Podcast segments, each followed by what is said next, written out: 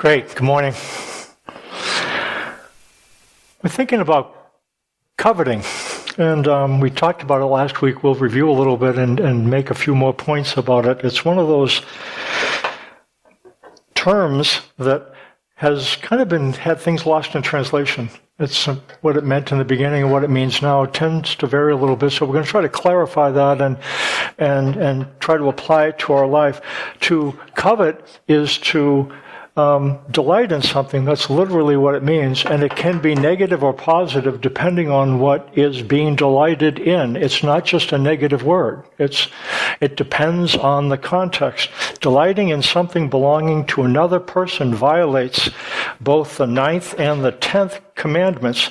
Um, it says, "You shall not covet your neighbor's house. You shall not covet your neighbor's wife." Or his manservant or maidservant, his ox or donkey, or anything that belongs to your neighbor. And in kind of bullet pointing these, it ended up having the wife being pulled out. Don't covet your neighbor's wife. That's traditionally what the ninth commandment is, and don't covet your neighbor's goods. But in the initial one, it was kind of thrown together. Don't covet anything that belongs to your neighbor, either his property or the individuals that he has. Um, when we take delight in our neighbor's wife or our neighbor's life, we cross the line of the ninth and tenth commandment. We don't have to commit adultery with our neighbor's wife. We just have to want to, or husband. We don't have to steal to cross the line because of the ninth and tenth commandment. We just have to really want to. We don't have to murder to cross the line. We just have to be angry. And with that sense, there's there's a lot of different ways you can. People have kind of divided up the Ten Commandments. Uh, the first four seem to be more God oriented and vertical. The second six tend to be more horizontal and people oriented. I think we could make a strong case, though, that the first eight commandments and the last two commandments are very different. The first eight have to do with actions. The last two have to do with thoughts or attitudes, things that can't be seen. The first eight, you can accuse somebody of doing. You could see somebody stealing, committing adultery, and that's the way it worked in Judaism. You had to have a couple witnesses that verified that somebody did something, and if and if you had a couple witnesses, they were indicted. But how can you indict somebody on what they're thinking? You really can't do that. So the only way somebody would then be accused of coveting if they accuse themselves. It's one of these flags that we drop on ourselves. Perhaps this is why, as time passed, coveting became dismissed. It was the action sins, the things you could see people do, those carry the day. The behaviors and the thoughts and the attitudes that underlie that, they tended to kind of be dismissed. It was Jesus who ended up um, dusting off the commandments and putting commandment 9 and 10 back on the board. He said, You've heard that it was said to the people long ago, do not murder. Anyone who murders will be subject to judgment. But I tell you that anyone who is angry with his brother will be subject to judgment. He said, You have heard it said, do not commit adultery. But I tell you that anyone who looks at a woman lustfully has already committed adultery with her in his heart. And as we mentioned last week, and just by way of review, coveting is the gateway sin. And if you think of it, the reason we do the things we do is because we think the things we think. Would you agree? Actions begin with desires. And so coveting then, wanting, that's the gateway sin. In dealing with sin, and if we want to be thorough in doing so, we really got to figure out how to deal with coveting. How do you deal with something that isn't really outside, it's inside?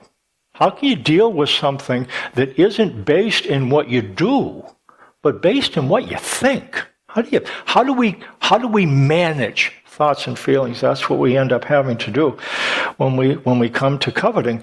Um, we don't focus our attention on this sin. Growing up, you know, I was I grew up in a in a, in a church that you told your sins to other people. I can't remember a time that I ended up telling the I coveted. I don't think I ever did. You know, I talk about disobey my parents or get angry or did that. or that. I don't think I ever once uh, confessed the sin of coveting. It just didn't matter as much. For Paul, it did matter. Whatever the reason, Paul, he took devotion so seriously that coveting really mattered to him. And he found it to be, and I'm using the word carefully, he found it to be uncontrollable, which is interesting in light of the, the weight put on the need to obey the commandments. Um, Paul says in Romans 7 I would not have known what sin was except through the law, for I would, have not, would not have known what coveting really was if the law had not said, Do not covet. But sin, seizing the opportunity afforded by the commandment, produced in me every kind of covetous desire. But far from law, sin is dead. The sin that tripped Paul up in Romans 8, it's coveting. That's what he talks about. That's the sin that he could not control. In fact, I think what we, I think I, I wrote this down, and I think it's an accurate description of what he's saying in Romans 7 and 8. The part of Paul that wanted to honor God by not coveting, again, he took it seriously. There was a part of Paul that he really wanted to be okay with what he had and did. He didn't want to have to desire different experiences, different thoughts, etc. The part that wanted to honor God by not coveting was overwhelmed by the part that couldn't ignore what others had and did. He found it to be uncontrollable. And the difference between you and I hear that, well, of course, you know, you can't control your thoughts, and that makes sense to us, and it is true. But for him, he knew that that I'm violating the ninth and tenth commandment, and he cared about it. And what he found is the more he tried to control it, the more uncontrollable it became.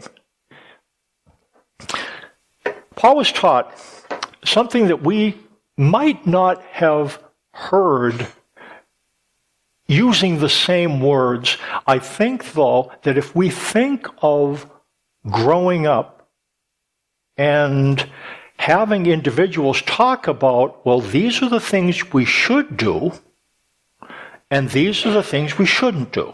I think if we've been to church, we end up learning there's things that we should do, right?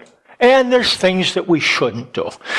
And then in being able to follow through with that, maybe we've heard a version of it. There's a lot of different versions out there. So how do you do that?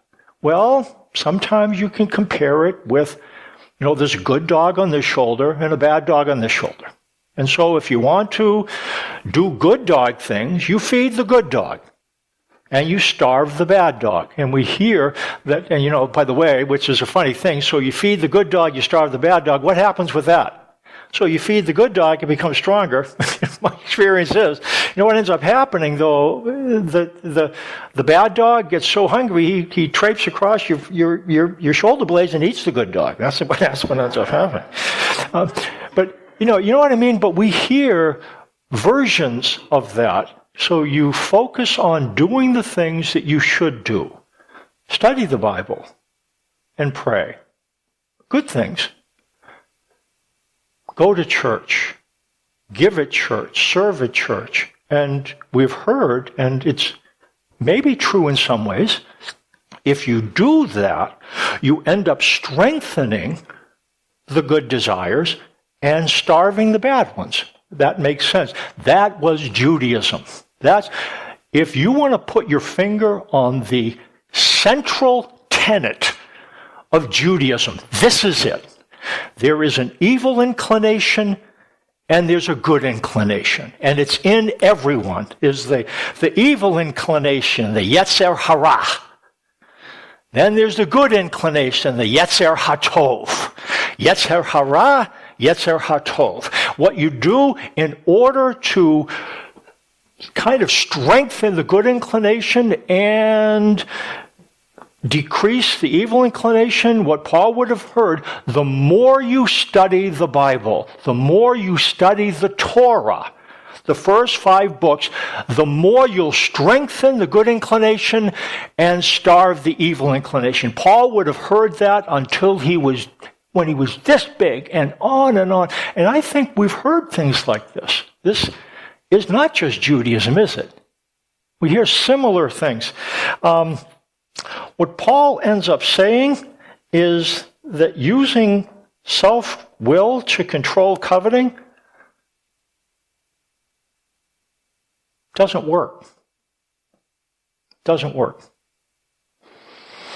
It would have been shocking because what Paul says, the very things that he was taught would control coveting, actually made it worse.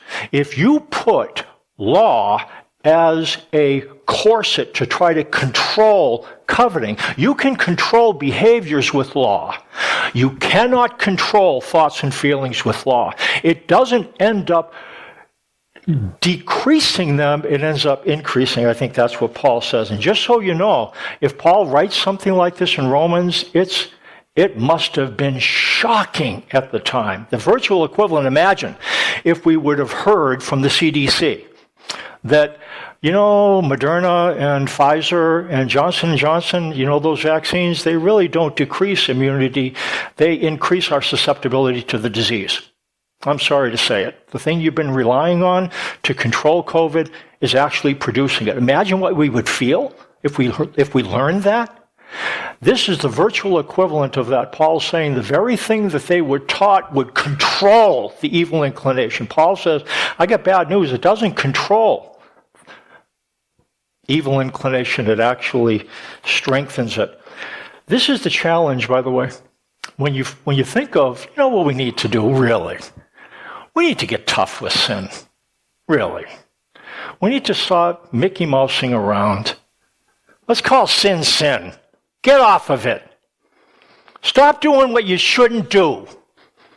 Do what you should do. You know, if we take that approach, you know, you can control some things with that. You know what you can't control with that?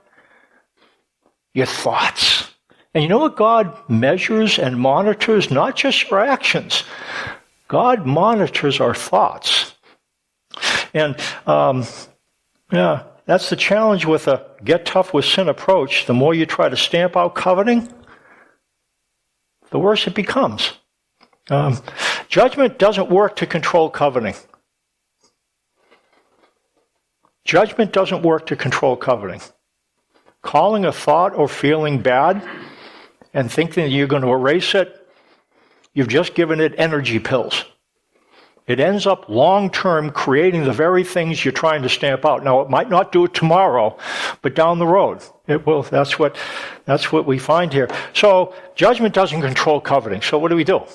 What does control it? Interesting, James, Jesus' half brother, provides some insight. Um, he ends up saying, What causes fights and quarrels among you? Don't they come from your desires that battle within you? See in this verse, we look at it a lot. Interesting verse. Again, James is Jesus' half brother. Same mother, different father. You get that? Good. Some of you are saying, No, I don't, Mike. Anyway, okay. You want something but don't get it. You kill and covet, but you cannot have what you want. You quarrel and fight. Do you think Scripture says without reason? The spirit he caused to live in us envies intensely. Well, you know what Paul is dealing with? I'm James, excuse me. James is dealing with? There's a problem. And the problem isn't immorality. Now, there might be going on, but that's not the problem James is concerned about. You know what James is concerned about? fighting between Jewish house churches. Jewish Christians who were went into the Roman Empire, and one church is house church is comparing itself with another house church, and they're trying to say, you know, this house church over there, you know, that guy's a that guy's full of it. You know, can we talk? And so that's what's happening. The churches are dividing. In the Bible, Paul was really concerned that the church split into threes in Corinth. One says, I'm Paul, and I'm of Apollos, and I'm of Cephas. The church split into threes, and Paul was outraged. We've talked about this before. You know, and we can't really dial the clock back, can, but can we realize we're in a very different place? Wikipedia, again, I'm not sure how accurate it is. I did, I typed it in once. How many Christian denominations? And I've told you this before. What they said, again, I, am I'm, I'm, if it says it, I'm not, but it still is 41,000. So what that means, Paul was concerned about the church splitting into threes. We are 14,000 times more divided than then. You know what that means? For every six months since the church began, there's been a split. Every six months for 2,000 years. What James is doing, he's looking at that, the splitting, and he's saying, that's a problem. That's a problem. Because what is supposed to happen, Christianity is supposed to bring us together. And would you agree? The political landscape, the medical landscape, when you put pressure on things, the true nature and the pressure brought by these things, it really has a splitting influence, doesn't it? Churches are dividing over these questions. Again, I'm not pointing a big bony finger. And I, I all I'm saying is it's one thing to control actions. It's another thing to control thoughts. How, James, though, he talks about the issue. He's dealing with contentious Christians. This is what, this is the problem James is dealing with. Not Christians who are being immoral necessarily, but they're dividing and hostile and fighting with each other. And um, he ends up pointing out a few things. He talks about there's craving. You kill and covet, but you can't have what you want. Coveting is just wanting something. And so here's what's happening. In this place, they really want what they want.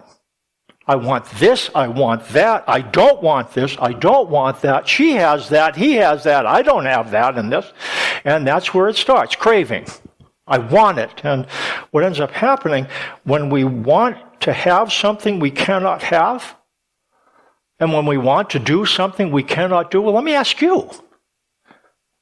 If you want to have something that, and you're prevented from having it, you want to do something, you're prevented from doing it, what does it do with you? I tell you, it does with me, I want it all the more. That's what happens, craving. That's number one. And that leads to contempt. Contempt, when it says, Do you think Scripture says without reason, the Spirit He causes to live in us envies intensely? Let me tell you what that's saying. That we are hardwired when we don't get what we want to blame somebody. I'm not saying we should be this way or shouldn't be this way. I'm just saying what the Bible indicates the Spirit He caused to live in us is going to create that reaction. So if you wonder, why do I get so angry when I don't have what I want? And what it says here, the Spirit He caused to live in us assigns blame. We naturally and instinctively are going to blame someone when we have frustrated desires. And who's at fault? Well, I might be at fault. Of course I don't have what I want. I'm too weak or I'm, I'm not worthy to have things I want. Some of us, it's not ourselves who's the problem. It's the person sitting next to me. Well, of course I don't have what I want. I mean, look who I'm living with. You know, so we, I, uh, I, didn't really, I didn't look at anyone there. I tried to purposefully let my eyes go fuzzy so that you weren't thinking, I think he looked right at us, and I think he was thinking, craving and contempt. And that's, it's kind of in the DNA. I wish it wasn't so, but it is. Craving and contempt. So James is answering the question what causes fights and quarrels among us? Craving. We really want it. Contempt, I should have it. Conflict, craving, contempt, conflict, crave. It's like a whirlpool craving, contempt, conflict, craving, and the, and the deeper it goes, the more it spins, the more difficult it is to get out. That's James is saying, you know what causes fights and quarrels? You know what causes fights this way? What's inside. The covetous desires that well up. How do we deal with this? How do we deal with this? How can we manage this whirlpool? He ends up saying this craving, contempt, and conflict. And here's the verse. But he gives us more grace. That's why Scripture says God opposes the proud but gives grace to the humble. Briefly, as we look at the end of this, you know what we got to do? We got to define two things grace and humility. God gives grace to the humble. So, if we want to be in a position where we're able to experience the grace that allows us to deal with coveting, we got to get humble first because he gives grace to the humble. Are you humble? You say, well, I don't know, Mike. I'm... Let's make sure we understand what humility is and is not. Humility is not being self effacing. It's not being, oh, if, I'm sorry, it wasn't me at all. I know the glasses are wonderful, but you can get up here too. And it really was nothing about me. And, you know, that's, you know, kind of being self deprecating. That's not humility biblically. Uh, um, who are the humble? It says, He humbled you, causing you to hunger, then feeding you with manna which neither you nor your fathers had known to teach you. That man does not live by bread alone, but on every word that comes from the mouth of the Lord. So, you know what a person who's humbled is? A person who's been exposed to having things they don't want, not having things they do want doing things they don't want to do and not doing things they do want to do, feeling things they don't want to feel, not feeling things they do want to feel. If you are humbled, we are humbled by Him. And what that humbling process looks like, you're going to be put in circumstances, you're not going to have what you want to have, you're not going to do what you want to do, and you're not going to feel what you want to feel. And what the knee jerk reaction will be is, why? Until it keeps happening and keeps happening. And over time, in fact, you know what I'm describing? The wilderness. That's what it was. The, the, cloud would move into a place where there wasn't water, or move to a place where there wasn't food, or time and time again, I don't control when I go from here to there. And, and so, over the process of time, what he's doing, he's humbling them. And there was, there was a three part thing here. It talks about hunger, that's where it begins hunger. You know what hunger is? Being without something that you can't ignore. What are you hungry for? I'm fine, Mike. I'm not hungry for anything. That's a lie. It's not true. We all want something we don't have. What are you hungry for? Acknowledgement? Success? You say, I shouldn't do that. I shouldn't want that. That's the problem, isn't it? Do you understand what I just did? I feel a feeling. You know what I'm going to do? I'm going to make it go away. That really works, doesn't it? I mean, doesn't that really work? You take a feel, oh, come on. I'm glad somebody's saying, no, it doesn't. You're exactly right. You try to force that thing down, and what ends up happening? It's like loading a musket. And at some point, if you're lucky, it comes out this way. A lot of times it comes out sideways. And we don't even realize why we're reacting as we're reacting. We, we end up, I shouldn't feel this. Says who? What ends up happening, we end up labeling things. And when you label it, you judge it. And when you judge it, you put law on top of it. And when you put law on top of a thought or feeling, what happens? Don't do that. You know what he wants us to do? Look at what you think and feel. Don't throw a penalty flag at it. Don't throw it in a good or bad box right away. Just name it. You know, God, I'm not in a place where I really like what I'm doing. I don't like how I'm feeling. I don't like what I'm doing. Do I need to say I'm sorry? You know what God would say? Finally, you're being honest about it. That's what humility is. And hunger, humility. Humility is I can't use what I have to get what I want. And you know what? Interestingly enough, hunger, humility, hearing. You know what you'll end up doing? Tune him in. If you have everything you want, you're not going to tune him in because you don't need to. But if you don't have everything you want, you're going to end up saying, What's up with this? What am I doing? And you know what God's going to say? Now we're talking. And that's the secret. To deal with humility, to deal with, I'm sorry, to deal with coveting, don't put black and white on it because what God wants to do, don't do that. What God says, talk to me about it. And that's, it's interesting. How do the humble receive grace? Here's what he says in the wilderness. Here's what he wanted to do in year one. It says, I will stand before you by the rock at Horeb, strike the rock, and water will come out for the people to drink. So Moses did this in the sight of Israel, year one in the wilderness. So then, year two through 39, one experience of frustration after another. Why? What did he want them to learn?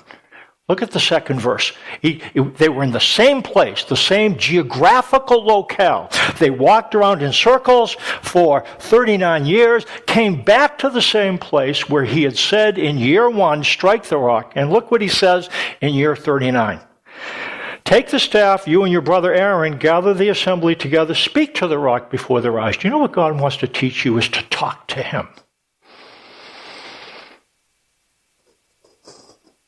That's the end game. You learn to talk with God rather than, hold it, let me fix it. Don't fix it first. Don't correct it first. Connect with Him. You know what, God, the fact is, I think things I don't want to think. I do things I don't want to do. I have things I don't want to have, and I don't seem to be able to help it. And I'm not sure what to do about it. And God says, you know what He would say? You're talking to me about it. That's what you should do about it. Don't judge it. This is a relationship. I'm not a master and you're the slave. I'm a father and you're my daughter or son. And I need you to learn to talk to me.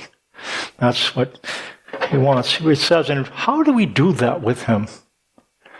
Last verse, it says, For we do not have a high priest who is unable to sympathize with our weaknesses, but we have one who has been tempted in every way just as we are, yet was without sin. You know what sympathy means? Jesus understands what it's like to have unmet needs and unfulfilled desires. What Jesus would have you do is, I want you to think of the place where your desires are frustrated. Is it at home? And again, it might be at work, at school, with friends, you're in a place you don't have what you want to have, you don't do what you want to do, you don't feel what you want to feel. I want you to think of that place. And I want you to picture those people who you have issues with. You know what contempt is? It's kind of when you want something somebody else has, and the more you think about they have it and I don't, the more aggravated you become at them. You ever experienced that? You know, like Cain and Abel? When God accepted Abel's, didn't accept Cain's, and Cain got to the place where he was so angry he ended up killing his brother. And sometimes when we don't get what we want, it really festers in us. I want you to think about that place. And you're exposed to unwanted needs. Now, Jesus walks in. What is he going to do? I know what you're thinking, and stop it. Know what Jesus would say? He'd lock eyes with you. I really believe this. Lock eyes with you. I see your frustration. I know exactly how that feels. You're kidding. Yeah. The night before, I both wanted to die and I didn't. And Jesus learned to do what some of us have a hard time with. He says, Father, Take this cup from me, but thy will be done. Um, says, let us approach the throne of grace. You know why Jesus sympathizes with you? This last point. You know why Jesus sympathizes with you?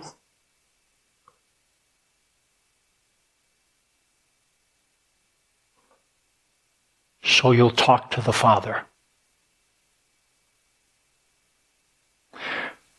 My recommendation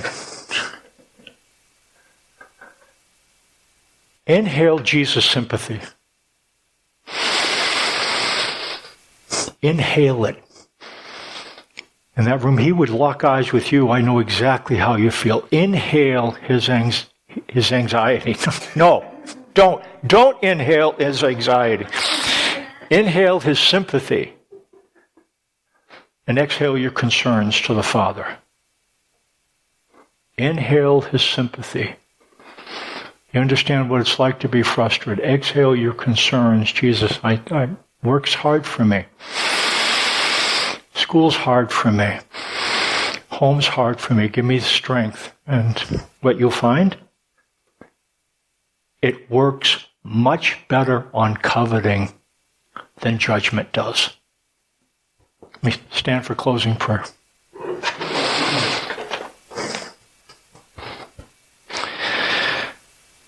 Father, thank you for coming to the earth and being embodied so that we could know you sympathize with our weakness. You sent your Son to be embodied so that we could experience his sympathy.